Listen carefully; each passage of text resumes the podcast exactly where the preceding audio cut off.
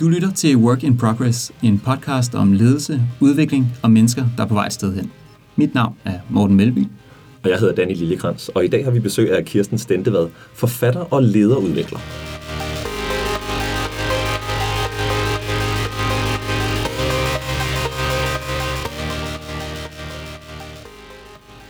Velkommen til, Kirsten. Tak skal I have. Grunden til, at, øh, nogle af grundene til, at vi har inviteret dig ind i studiet i dag og tale om øh, det feminine lederskab, det er jo øh, blandt andet i kraft af din rolle som stifter af International Feminine Leadership Academy og Illumina International. Begge firmaer, øh, hvor du arbejder med det feminine lederskab i øh, virksomheder. Udover det, så er du nylig forfatter til bogen Fremtiden er feminin, og uddannelsesmæssigt, hvis vi skal kigge lidt tilbage i tiden, så har du en øh, uddannelsesmæssig baggrund som magister, og blandt andet også læst uh, senere en master i mediestudier i New York. Og nu kommer den her faste del. Kirsten, hvad er en sjov ting, som man ikke sådan lige umiddelbart kan læse på din uh, LinkedIn-profil eller i dit CV? Jamen det er, at øh, da jeg var barn, skrev jeg faktisk utrolig mange fiktionshistorier. Øh, jeg kan huske, at mine forældre opfordrede mig til at prøve at skrive om lidt mere faglige emner. Ja. Øhm, og det interessante er, når jeg tænker tilbage, det er, at jeg har skrevet syv bøger, som er fagbøger. Jeg har aldrig skrevet noget fiktion som voksen, men det ville godt være, at jeg skulle tage den op. Tage den op igen, ja. Handlede de om noget bestemt, de her øh, fiktionsbøger? Nej, jeg lød bare fantasien for fuldstændig frit spil, og jeg elskede det. Det er meget interessant. Altså det, som lytterne ikke ved, er jo, at, at vi preppede dig lidt, Kirsten, på det her spørgsmål inden, og det var faktisk rigtig svært for dig at finde noget, og der kom sådan en helt julelys i øjnene på dig, da du kom i tanke om, hvad du så ville nævne. Og det var meget fedt. Øh, ja, det er fordi, jeg, øh, som jeg sagde til dig, jeg, øh, en af mine pointer, som jeg arbejder meget med, det er autenticitet, at der ikke skal være forskel, hvem, hvem, hvem man er, offentligt og privat. Så folk ved rigtig meget om mig, fordi jeg har fortalt... Øh, hvem jeg er gift med, og jeg fortæller, hvad jeg laver i min fritid, og jeg fortæller, hvad jeg tænker om det ene og det andet, og jeg fortæller, at min barn er død, og jeg fortæller, hvad jeg har øvrige børn, og så, så jeg, jeg er ligesom ret, ret øh, offentlig omkring øh, også ting, som, som andre ville regne for privat. Så jeg skulle faktisk virkelig grænske min hjerne for at finde noget, som folk ikke vidste. Og så kom jeg i tanke om noget, jeg selv ikke havde tænkt på i mange år. Ja. Det kan godt være lidt det sjove øh, at kigge på de der helt ja, små hverdagsting, fordi vi gør jo egentlig mange ting, som nok er rimelig kendetegnende for, for os som personer. Jeg kan også huske, at jeg udtrykte mig øh, kunstnerisk som barn, altså meget mere i, øh, i det fiktive. Øh, jeg malede meget, mm. øh, som jeg ikke har taget op siden. Det kunne også være, at jeg skulle øh, prøve at tage den op fra der, hvor den ligger. Vi skal tale i dag om, om det feminine lederskab, Kirsten, og jeg tænker, at det kunne være en god idé lige sådan her til at starte med, at prøve at definere, hvad det handler om. Vil du ikke hjælpe os med at sætte lidt flere ord på, øh, hvad det handler om, det feminine lederskab? Jo, fordi det er faktisk, øh, det er faktisk komplekst. Øh, jeg arbejder med to sider af feminin lederskab. Det ene kalder jeg feminin lederskab. Det, det taler jeg om til kvinder. Og der siger jeg, at tiden er kommet til, at kvinder tager lederskab i integritet med deres feminine essens. Hvad betyder det? Det betyder, at kvinder skal holde op med at lave sig selv om til mænd for at have succes i erhvervslivet. Fordi øh, det for det første er dårligt for deres helbred og dårligt for deres selvværd, og øh, at det i længden ikke er tilfredsstillende at skulle lave sig selv om til en anden for at have succes. Altså hvis man konkurrerer om 1, 2, 3, hvem er bedst til at være en mand, så vil kvinder som regel være nummer to. Jeg tænker, der er nogle fordele i hvert fald. Som ja, de her, mænd har nogle medfordele fordele i den konkurrence. Ikke? Så jeg siger også til kvinder, at vi er nu øh, trådt ind i det såkaldte feminine århundrede, hvor alle køn skal til at bruge deres feminine kvaliteter. Så det vil være rigtig synd, hvis kvinder øh, stadigvæk deltager i konkurrencen 1, 2, 3, hvem, hvem er bedst til at være en mand, når nu konkurrence, når konkurrencen har ændret sig, når det er nogle andre spilleregler, når det er en anden, et andet spil, vi skal spille, nemlig et spil, hvor vi bruger både, hvor alle køn bruger både deres maskuline og feminine side. Så jeg lærer kvinder at tage feminin lederskab.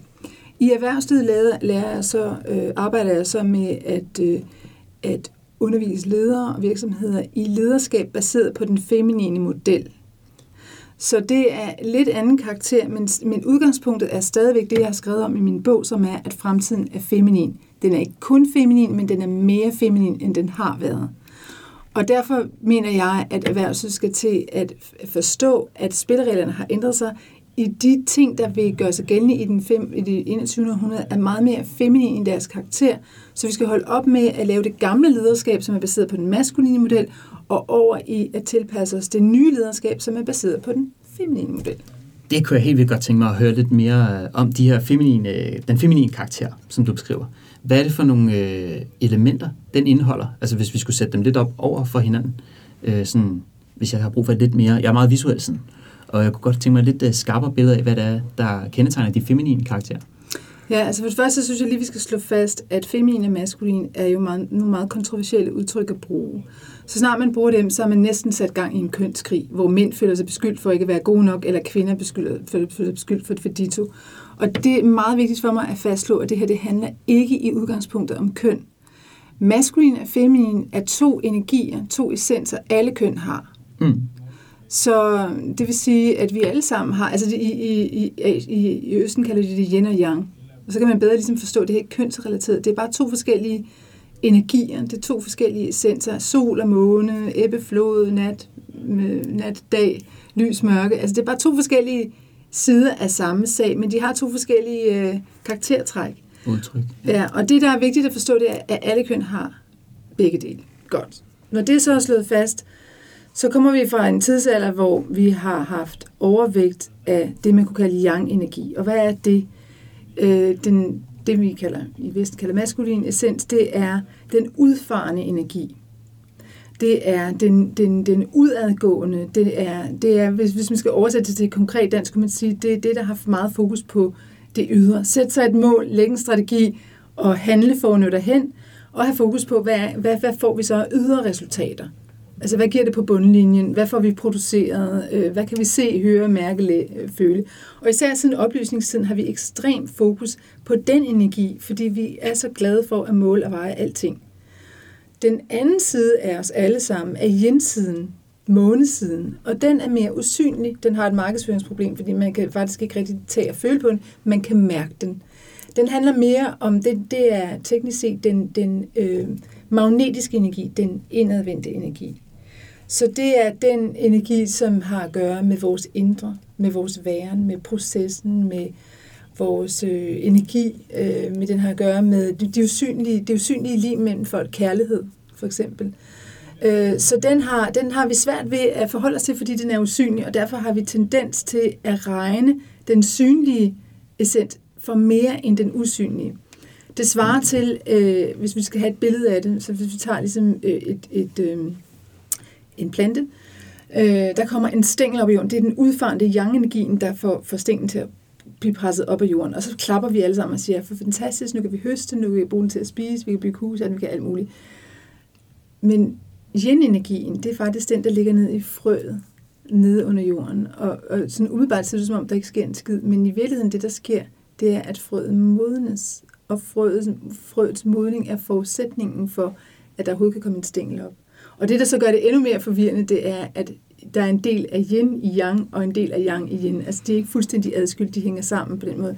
Men det siger bare lidt om, at vi elsker den synlige energi, især her i Vesten, og vi har mindre respekt for og forståelse for den usynlige energi. Og det jeg siger, det er, at vi er nødt til at forstå, at begge energier er lige vigtige. Vi er nødt til at prioritere begge energier, både i os selv, i erhvervslivet og i vores måde at lede verden på. Fordi ellers så får vi en ubalanceret verden, og det kan vi jo bare se allerede nu.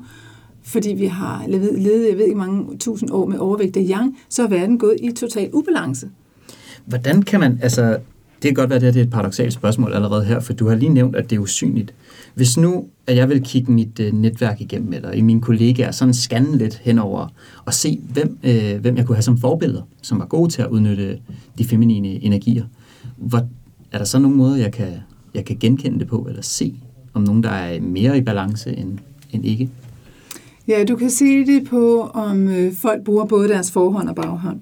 Du kan se det på, altså lad os tage, øh, lad os tage et meget tydeligt billede. Vi kender alle sammen erhvervslederen, som er enormt dygtig til at skabe resultater, som er enormt dygtig til at sælge, som er enormt dygtig til at få bundlinjen øh, op at køre, men som er, undskyld jeg siger det, et dumt svin ja. over for medarbejderne, som gør øh, folk utrygge, som får, øh, giver folk angst om natten, som øh, laver et terrorregime, hvor man er bange for at gå på arbejde, eller bange for at levere dårlige resultater, og som kører en fuldstændig ensidig kurs, hvor det eneste, det handler om, det er den skide bundlinje, som måles hver kvartal, og som, som, øh, som, som det eneste, de går op i. Og så, så blæse være med, om det koster sygemeldinger og stress og øh, fyringer og alt muligt andet, øh, det, det, er en, det er en typisk ubalanceret ledelse. Okay.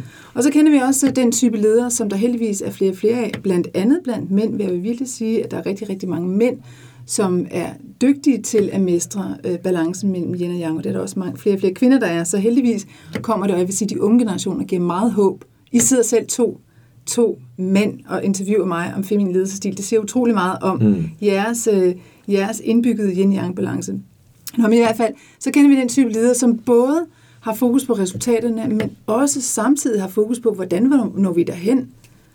Altså den type leder, som ligesom også går op i, at vi skal jo selvfølgelig have en bæredygtig proces, hvor øh, vi har det godt undervejs, hvor det ikke koster øh, menneskeliv og helbred og miljø osv. undervejs, men hvor, hvor vi gør det på en ordentlig måde. Og det er den nye måde at bedrive ledelse på, og dem, der ikke har forstået det, de bliver simpelthen fremtid. Det være, at de var fortidens vinder, mm. men de bliver fremtidens dinosaurer. Mm. Det er faktisk lidt sjovt, fordi der er nogle helt uh, tydelige... I sidste episode af podcasten her, der talte vi uh, med en, en mand, der hedder Jakob om uh, humanistisk lederskab hvor vi havde lidt af de samme sådan, øh, tanker, netop det her med, hvordan kan man forfølge et organisatorisk mål. Vi er her i den her virksomhed for at komme herhen. Det har vi alle sammen øh, skrevet under på. Men samtidig have menneskene med ombord. Samtidig have plads til individuelle ønsker og drømme. Øh, individuelle forskelligheder i øh, metodevalg og i fremgangsmåder. Og, og det, det minder mig lidt om det her, altså med, at, hvor vi netop også talte, at man sagtens sidder og laver godsøjne her. Altså man kan godt komme frem til et stadie, hvor man har en balance mellem selvfølgelig at opnå de ting, man er samlet i virksomheden omkring, men samtidig, at det er bæredygtigt på den menneskelige side, så at vi ikke brænder alle de menneskelige ressourcer ud, og der bare ligger sådan en øh, nedbrændt landsby efter os, når vi har drevet vores resultater. Mm. Du spurgte efter et billede før. Vi kan godt ja. et billede, som er meget, meget øh, tydeligt. Den, den traditionelle, altså det, det vi kender som den traditionelle, som jeg kalder den maskuline ledelsesform, som ikke har noget med mænd at gøre, men som er den maskuline, som, som er ligesom i yang-ledelsesform. Det kan man se som et billede af den, det er sådan en pyramide. Der sidder en på toppen, eller der sidder nogle få på toppen, og dikterer, hvad resten skal foretage sig. Mm-hmm. Øhm, og det handler altså om magt, det er magt over. Ja.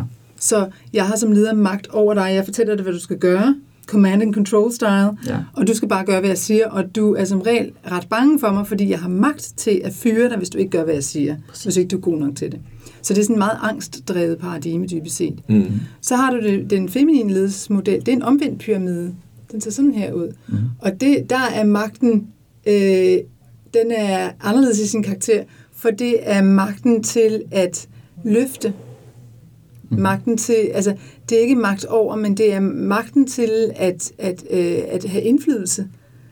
Og det, det går ud på, det er at løfte andre. Altså at løfte andre, mens man selv, mens, mens man selv vokser. Det går ud på ligesom at få folk til at blomstre mest muligt. Fordi når de blomstrer mest muligt, så kan de levere mest muligt, så kan de være mest muligt kreative og innovative, så er de mest muligt trofaste over for virksomheden, så kan de lave ekstra god service, det er det, vi skal konkurrere på, fordi vi kan konkurrere på produktion længere. Øh, og så trives, så har vi en organisation i, i trivsel. Altså der er sådan lidt, øh, der er sådan også lidt, øh, hvad kan man sige, øh, kønsrelateret i det, i, i form af, hvis man kan sige, den ene form, det er meget sådan testosteronhormonet, ikke? Øh, som er, som er så, jamen, altså, testosteron, som, som kvinder jo også skal have, og især efter menopause, for det mere af det, men, men testosterondrevet, som ligesom er konkurrencepræget, hvem når til toppen først, altså sædcellen, der ligesom ligesom ja. har, har et job med at komme til top først. Ikke? Ja. Og den anden, den anden det er sådan lidt mere, øh, hvad skal man sige, østrogenpræget, som ligesom er omsorg. Løfte ikke, ja, løft, løfte i fællesskab og være, være sikker på, at alle er med, og være sikker på, at vi ligesom, at, at vi, vi vokser her. Mm-hmm. Det skal være bæredygtig vækst. Så det er sådan to forskellige billeder på det.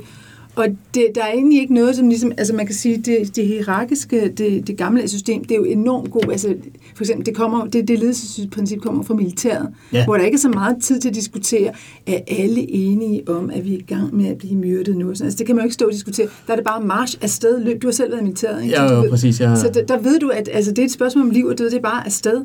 Så, så, så den ledelsesstil er jo ligesom adopteret i det moderne erhvervsliv, og det, som jeg siger, og mange andre er begyndt at sige, det er, eller mange andre har sagt i lang tid, det er, at nu skal vi lige være opmærksom på, spillereglerne er altså nogle andre i erhvervslivet, Og spillereglerne er særligt anderledes i det 21. århundrede, end de var i industrialderen. Så vi skal virkelig være meget forsigtige med ikke at overføre sådan copy-paste en gammel military style, som jo det også er ved at være lidt umoderne i militæret. Der tror jeg også, man er ved at ændre sin, sin ledelsesstil der, ikke? Det vil jeg gerne knytte på over til, efter Danny har sagt du, noget. du kunne se, jeg jeg kan se på dig, du Ja. har noget ind i dig. Men det er fordi, jeg, jeg falder også lidt over, at eller jeg er nysgerrig på, hvilke udfordringer du så møder, når du er ude i erhvervslivet med det her. Fordi så længe vi bruger, jeg kunne forestille mig, så længe vi bruger metaforer omkring østrogen, øh, og så længe vi bruger øh, sådan det, det kvindelige, er der så ikke også en, øh, er det så ikke også svært at forstå, hvad det er, jeg skal gøre anderledes som leder, som mand? Så længe vi bruger de metaforer. Jeg forstår godt, at du har været vant til de metaforer, men jeg, jeg sidder bare og, og ikke forstår endnu, hvad det er, jeg skal gøre. Og det tror jeg er vildt sundt at tænke over, hvis vi skal have, hvis det er det lederskab, vi er på vej ind i. Hvordan ser det sig ud for mænd, Ja. som har mest maskulin energi? Ja, nu- nu eller er det- associerer sig mest med maskulin energi, Ja, måske endda. Altså man kan sige, der hvor det er kønsrelateret. øh, Nu har jeg skrevet sådan en bog om syv spilleregler. Ikke? Den første spilleregel er komplementaritet, at alle har yin og yang. Mm. Den næste spilleregel er polaritet, at der er også noget kønsrelateret i det. Ofte, ikke altid. Altså det, som vi skal forstå, det er, at de her kønsforskelle er ikke stereotype. Man kan ikke sige sådan, det er sådan altid. I virkeligheden er køn, køn et spekter. Jeg tror, der er 36 definitioner på køn i Mm. vores dage. Men, men alle ligger et eller andet sted på spektret, og nogle er meget ude i den maskuline yang-pool, og andre er meget ude i den feminine yin-pool. Så, så det er et spekter. Men det, når vi ser østrogen og testosteron, det har alle køn i sig. Ja, ja. Vi har det bare i en forskellig cocktail. Så det, så det som vi, vi virkelig skal øh, gentage igen og igen, det er, at vi har alle sammen det hele. Det svarer til, at du, vi alle sammen har værktøjskassen, og så kommer det an på, hvad for nogle værktøjer bruger du. Altså Mm. dem, du bruger mest, de bliver ligesom mest øh, fremtrædende i dig. Ikke? Så hvis du, hele, hvis du kun bruger din yang-del af værktøjskassen, så bliver du sådan lidt ensidig. Mm. Så det, jeg siger til alle, det er, at vi skal, vi skal, vi, alle køn skal vi bedre til at bruge begge sider af sig selv. Mm. Og så skal vi også vide, at i et team, så er det meget smart at have nogen omkring bordet, som er rigtig stærke på yin, som kan komplementere dem omkring bordet, som er rigtig stærke på yang, fordi så har vi en fantastisk superteam. Mm. Mm. Så har vi det komplementære team, der virkelig supplerer hinanden. Især hvis de kan se det vel, og, og Ja, hvis de omfavne kan se det og og værdsætte omfavne det. I stedet for at sige, at du er, du er en yin-person, så du, du tæller ikke rigtigt her. Altså, du er ikke, du er ligesom ikke seriøs nok. Altså, Ja. Du må Jeg- kun jeg sige mener- noget om onsdagen. Hvad siger du, du må kun sige noget om onsdagen, eller det tæl, ja, ja, det er fint nok, lille du. Øh, altså, kan du ikke lave noget kaffe Ja. til os, mens vi andre tager en beslutning? Altså, det dur ikke Det er længere. jo virkelig tit det, jeg får at vide, kvæg min rolle som, i hvert fald da jeg arbejdede som ingeniør, der havde jeg sådan en, en teamlederrolle, hvor der, vi snakkede meget om, det var servant leadership, fordi jeg havde ikke magt over mit, mine teams, men det var alligevel mig, der valgte, hvordan vi gjorde tingene. Og det gjorde jeg gennem meget feminint lederskab ved at, at snakke om, hvad, hvad er vigtigt for os lige nu, hvad har vi som team brug for. Jeg kunne godt have udstukket en retning, men mit mål var, at teamet blev selvkørende. Det er jo altid mit mål, når jeg arbejder med teams nu også, det er, at de gør det uden mig. Mit mål er at gøre mig overflødig. Hvor det er vel det omvendte af, af den maskuline energi, som er mere sådan, jeg sætter retningen, vi skal herhen, her er målet, kom lad os gøre det. Jeg Måske sammen, ikke? Jeg, jeg, jeg, skal, jeg er den, der står forrest i det her. Ikke? Øverst Og det, der, der møder jeg de udfordringer, som du også nævner før, nemlig, at det er usynligt. Folk spurgte mig, Danny, hvad er det egentlig, du laver? Sådan, prøv at spørge for de mennesker, jeg snakker med. Fordi de siger sådan, Danny, jeg havde en skide god snak med Danny forleden, og det, øh, jeg, nu har jeg fundet ud af, hvad jeg vil gøre. Og sådan, ja, ja, så deres resultater kan du se gennem mit arbejde. Men det er usynligt, fordi jeg har ikke sat nogen underskrifter nogen steder. Jeg har bare været rundt og, og arbejdet med grupperne. Og det gjorde en forskel på bundlinjen. Men det var ikke tydeligt, at det var mig, der lavede den forskel. Mm, og derfor kræver det faktisk, altså det kræver en, det kræver en øh, utrolig, et utrolig mod at gøre det, som du gør. Fordi de fleste af os vil gerne, altså når vi kommer fra det der karaktersystem, som er, at man kun får målt resultater, og man kun får målt, hvad har du solgt, og hvad har du tilført bundlinjen. Når man kommer fra det karaktersystem, og ligesom begynder, at du har så lavet dit eget karaktersystem, som handler om, jamen jeg skal bare ligesom se de her mennesker blomstre og løfte sig, fordi så kan de levere nogle bedre resultater, det ved jeg, men det kræver et ekstremt mod, fordi de fleste stadigvæk er stok i at bedømme på den gamle måde. Mm. Så jeg vil bare gerne anerkende dig for, hvor smukt det er, det du gør, og det siger også meget om den nye generation af mænd, at I har en langt bedre yin-yang-balance indbygget i jer. Det er ligesom om, I har lært. I kommer med de seneste upgrades. Ja. Ja. I har lært noget. Altså, jeg kan også se min lille søn på 8, han leger lige så godt med piger, som med drenge. Altså, mm. Mm. at han, han skældner overhovedet ikke. Det er ikke sådan, at vi vil ikke have en pige med hjem og sådan noget. Det er- Overhovedet ikke. Så, så man kan sige, at vi er faktisk ved som, som, som evolutionære væsener måske at, at opgraderes lidt, hvad det her angår, blive bedre til at balancere. Men det er udfordrende, fordi mm. øh, vi skal lave et nyt system. Så det, jeg foreslår øh, virksomheder, det er, være sød at lave et, et mere komplementært øh, karaktersystem. Ligesom det burde de også gøre, gøre, skolerne. Bedøm også, hvem er god til, hvem er limen i organisationen? Mm. Hvem er god til at få processerne til at glide? Hvem er god til at, øh, at forbinde folk, sådan så tingene går hurtigere? Hvem er god til at sørge for at supporte, at en proces går hurtigere eller mere effektiv, øh, sådan så man sparer penge for eksempel, eller sådan så, så tingene glider nemmere. Det skal også ind i den bedømmelses evaluering. Øh, mm. Øh, altså KPI'erne er jo fuldstændig ensidige, fordi de kun måler helt konkrete resultater. Vi skal jo have, de skal jo i det mindste suppleres med hele jendelen. Ja. Og det, det er vel i virkeligheden det, man snakker om, når at øh, psykologisk sikkerhed skal være en KPI for lederen. Er du i stand til at skabe tryghed på dit team? Mm. Hvordan måler man det? Ja, det er så måske lidt sværere, men det er mindst lige så vigtigt. Det er vigtigere det er et godt på den lange bane. Det er et godt eksempel, fordi jeg synes nemlig også nogle gange, der er lidt et gap lige nu, mellem at øh, jeg ser en del af de her øh, feminine sider være beskrevet i værdisæt, for eksempel. Vi skal gennem teamwork opnå vores resultater. Vi skal... Øh, øh, rummelighed, vi skal fagne hinanden, der skal være plads til forskellighed og de her ting. Men der er bare et eller andet gap mellem, at de står i vores værdisæt, og at de bliver honoreret og målt i KPI'er, og at man kan gøre sig en, øh, for eksempel en karriere øh, gennem at excellere i de her områder. Og der hørte jeg faktisk en meget inspirerende case her den anden dag om øh, skofirmaet øh, Sabers. De er jo forgangsfolk på mange ting omkring kultur, men de har 10 ligesom, øh, værdier i virksomheden. De øh, rekrutterer ud fra dem, de forfremmer ud fra dem, og de bedømmer ud fra dem. Og de er sådan meget bredt ud. Nogle af dem er sådan meget yang-orienteret, og nogle af dem er mere yin-orienteret. Men de er simpelthen en gennemgående del af, hvordan man bedømmer sine, øh, sine medarbejdere eksempelvis, og hvordan man honorerer dem, og hvordan man anerkender dem mm. for de indsatser, de ligger. Og de kan jo ligge, som du siger, og som vi har talt om i dag, på forskellige sider af det her spektrum. Hvad, hvad møder du egentlig af det, Kirsten, i de virksomheder, du arbejder i, eller de ledere, som du du sagde det rigtig fint, da, da vi snakkede om det lige inden vi gik i gang, nemlig, at ser du dig selv som ledelsesrådgiver, og siger du, nej, jeg, jeg arbejder med udvikling af ledere, fordi jeg hjælper dem til at transformere sig til et lederskab, som er måske mere i balance. Hvad oplever du, når, når du arbejder med ledere? Hvis, hvis du er vores, øh, vores nøglehul ind i det erhvervsliv, som er igennem den her transformation, eller er i gang med den her transformation, hvad oplever du? Har de svært ved det? Har de nemt ved det? Hvem lykkes? Hvem lykkes ikke? Hvad er resultaterne? Jamen jeg vil sige, det, det hænger lidt sammen med det spørgsmål, du stillede før, hvordan er reaktionerne på det her budskab? Og der vil jeg sige, at øh, mænd, er, øh, mænd er i udgangspunktet en lille smule bange for mig, selvom jeg faktisk er rigtig venlig, så, så er de faktisk, så, så de udgangspunktet tænker de, at åh oh, nej, er det nu sådan en feminist, der ligesom øh, nedgør os. Så jeg er lige en bø- kronik i børsen i dag, ikke? Som, hedder, som hedder Virksomheder for Danske Bank, hvis de ikke har nok kvinder i ledelsen. Og det er typisk sådan en, som mænd ligesom krymper sig lidt af, åh oh, nej, endnu en feminist, der ligesom mm. is going on and on about that. Og ved du hvad? Ingenting kunne være mere fjern fra sandheden. Jeg er totalt på mændenes side, og det, som jeg starter med at gøre, når jeg går ud og, og, og taler om de her ting med mænd, det er, jeg starter med at definere maskulin feminin, og sige, det er noget, vi alle sammen har.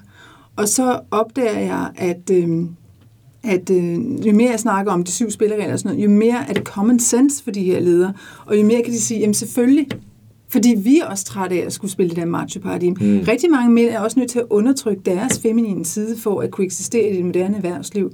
Så de bliver sådan helt lettet, når de, altså de, man kan næsten se skuldrene sænke sig, og sådan, de kan sådan ånde lidt lettere, når de ligesom finder ud af, jeg, jeg må faktisk godt bruge mit hjerte, jeg må mm. faktisk godt bruge min intuition. Det er faktisk okay, at jeg også gerne vil hjem til familien klokken 5, øh, i stedet for at sidde til klokken 9. Det, det er faktisk okay. Altså, øh, det, er også, det er også okay, at jeg faktisk har lyst til at være sammen med at tage, en, tage en barsel. Det, det bliver ikke en ringere øh, mand af. Jeg bliver ikke mindre maskulin af det. Så i virkeligheden så oplever jeg, at mænd bliver meget lettet.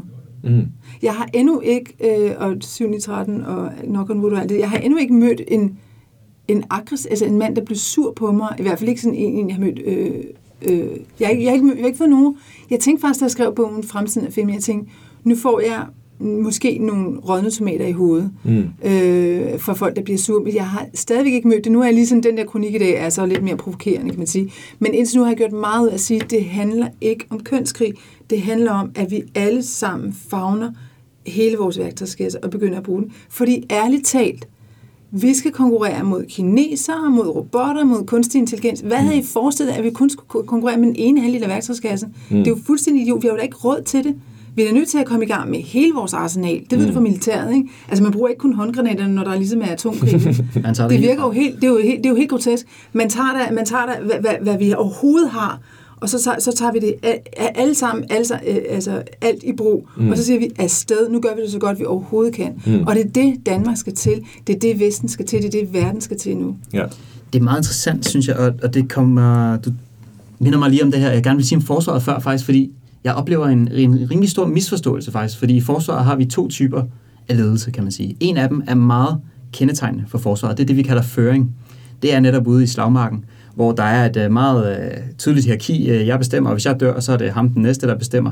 Og, der er en meget klar kommunikationsform. Vi har oplevet et helt sprog og nogle doktriner omkring, hvordan man agerer herude. Og det er det sprog, og det er det ledelsesparadigme, vi arbejder under ude i felten, ude i krigen, når det regner med kugler ned over os. Og så når vi er inde på kasernen og skal opbygge den tillid, det kræver at gå ud i slagmarken sammen. Når vi skal opbygge kapaciteter, når vi skal træne hinanden og udvikle hinanden til at kunne modstå eller møde den opgave, der venter uden for hegnet. Der driver vi normalt øh, moderne, vil jeg kalde det, lederskab inde på kasernerne.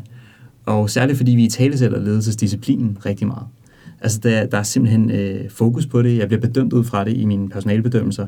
Øh, hvordan er jeg til at skabe øh, sammenhold i min øh, deling, og hvordan er jeg til at skabe øh, følgeskab, for eksempel også. Det karismatiske lederskab, det her med at gå forrest, øh, det er også en, en del, vi arbejder med i forsvaret. Så det er lidt sjovt, at det er den der føringsdel, der er blevet nedarvet til erhvervslivet, som i virkeligheden minder mere om en kaserne, hvor man opbygger kapaciteter og producerer og klargør til kamp, kan man sige. At man har fået øh, føringsbegrebet med derover. Øhm, ja, jeg vil så sige, at jeg sætter også meget pris på nogle gange, at have oplevet det her føring, altså hvad man kan bruge det til. Og hvis det foregår i øh, konsensus, kan man sige, i nogle øh, situationsspecifikke områder, så virker det egentlig også øh, ret godt, vil jeg sige. Altså det er jo smukt, altså det er jo det, det, det, er jo det vi har jo, vi har jo både forhånd og hånd, mm. baghånd, fordi vi kan bruge det til noget forskelligt, ikke? Mm. Og, og hver sin lederstil er jo, er jo subli, altså har jo noget sublimt i sig, det er jo smukt, når man, når man, når man ser føring, der virkelig fører, altså en, en, en karismatisk leder, der virkelig kan føre, altså John F. Kennedy, Gandhi øh, Company, der ligesom kan, kan virkelig føre en, en hel nation et nyt sted hen, det er jo simpelthen så smukt. Ikke? Mm. Så der er jo ikke noget galt med, med øh, den, den, den ene eller den anden stil, der er bare noget galt med ensidighed.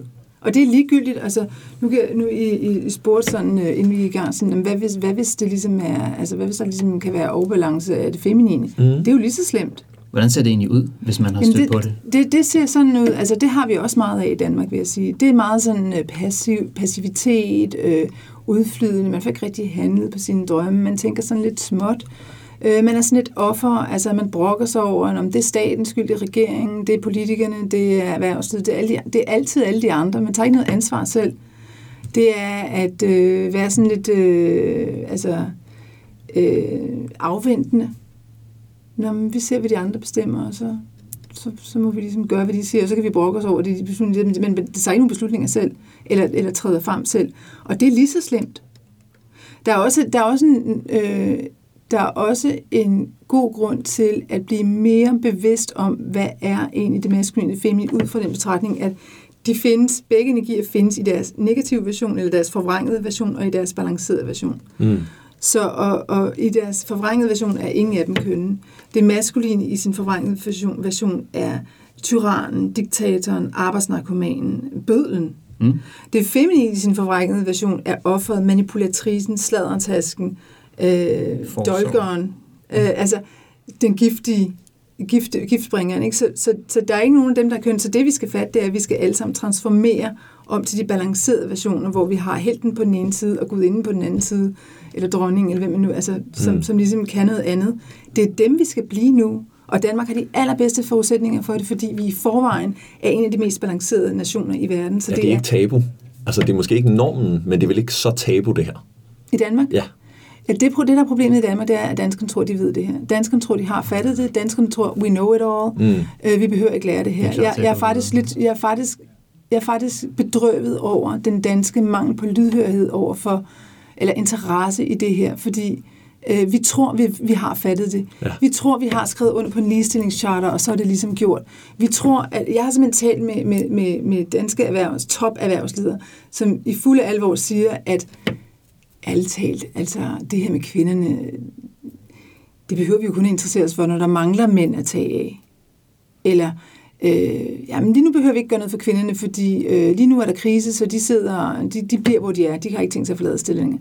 Altså, de, der er slet ingen fremsynighed eller en bevidsthed om det her, og det bekymrer mig, og det bedrøver mig, fordi det kommer til at betyde, at Danmark har en risiko for at gå down the drain. Vi kan ikke bevare, bevare vores velfærdssamfund, hvis ikke vi forstår, hvad det er, der skabte vores velfærdssamfund. Og det var en rigtig god fornemmelse af, at vi skal både have Øh, vi, skal både, vi skal have et samfund, hvor der både er drive og vækst, øh, men vi skal samtidig gøre det med omsorg mm. og, og, care, og, og caring for processen. Det var det, der skabte det fede Danmark, som, vi, som jeg har været stolt af. Jeg boet mit liv i 24 år i udlandet. Jeg har været så stolt af at sige, at jeg var dansker, og det er jeg ikke særlig meget. Altså det er jeg stadigvæk lidt, men ikke super meget, fordi mm.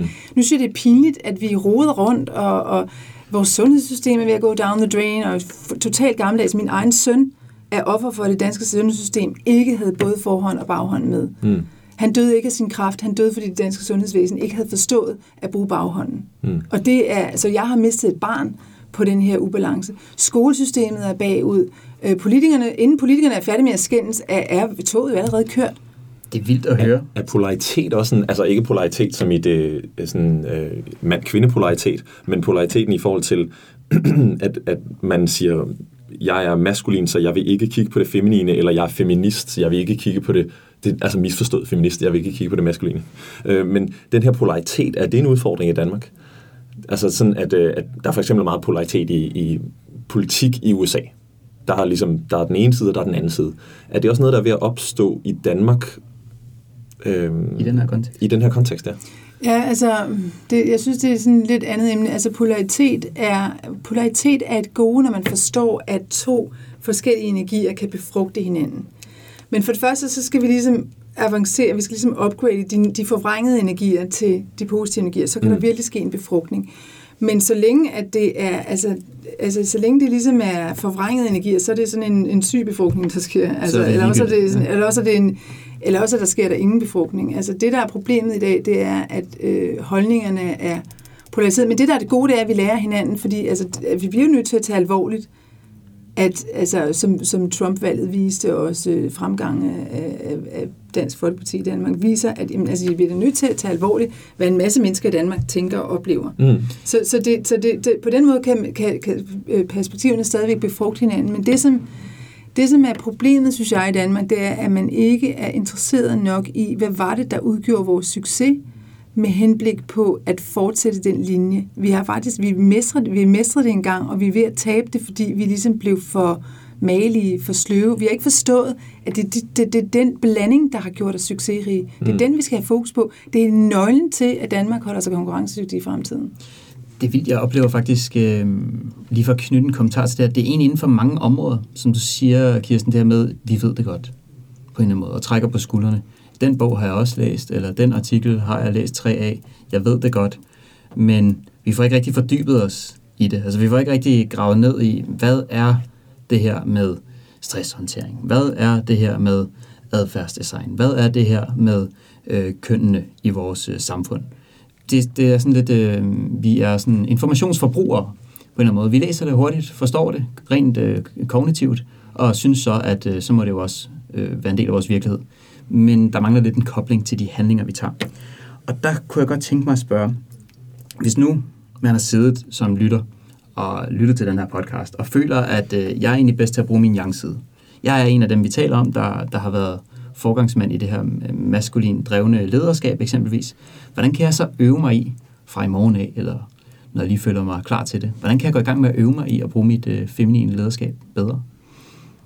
Øh, det er så utroligt simpelt, at øh, alene derfor gider folk ikke øh, gøre det. I virkeligheden handler det om at ture øh, stanse lidt mere op.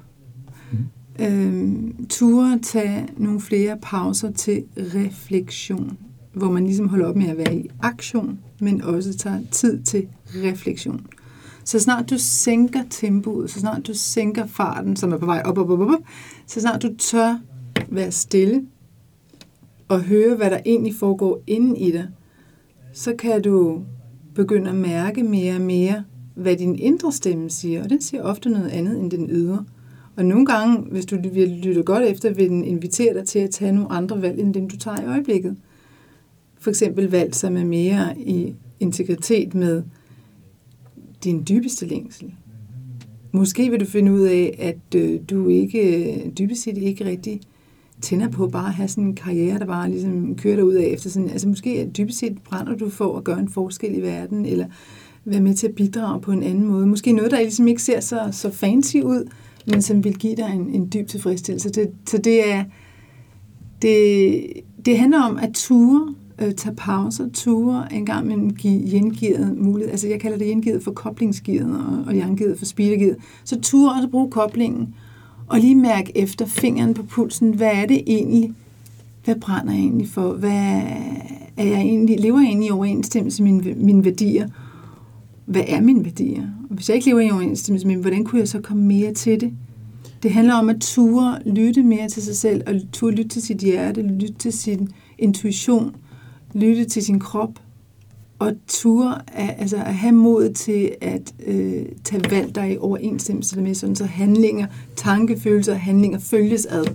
Og det er en meget stor forskel fra, hvordan de fleste mennesker lever i dag, hvor de tre dele er fuldstændig adskilte.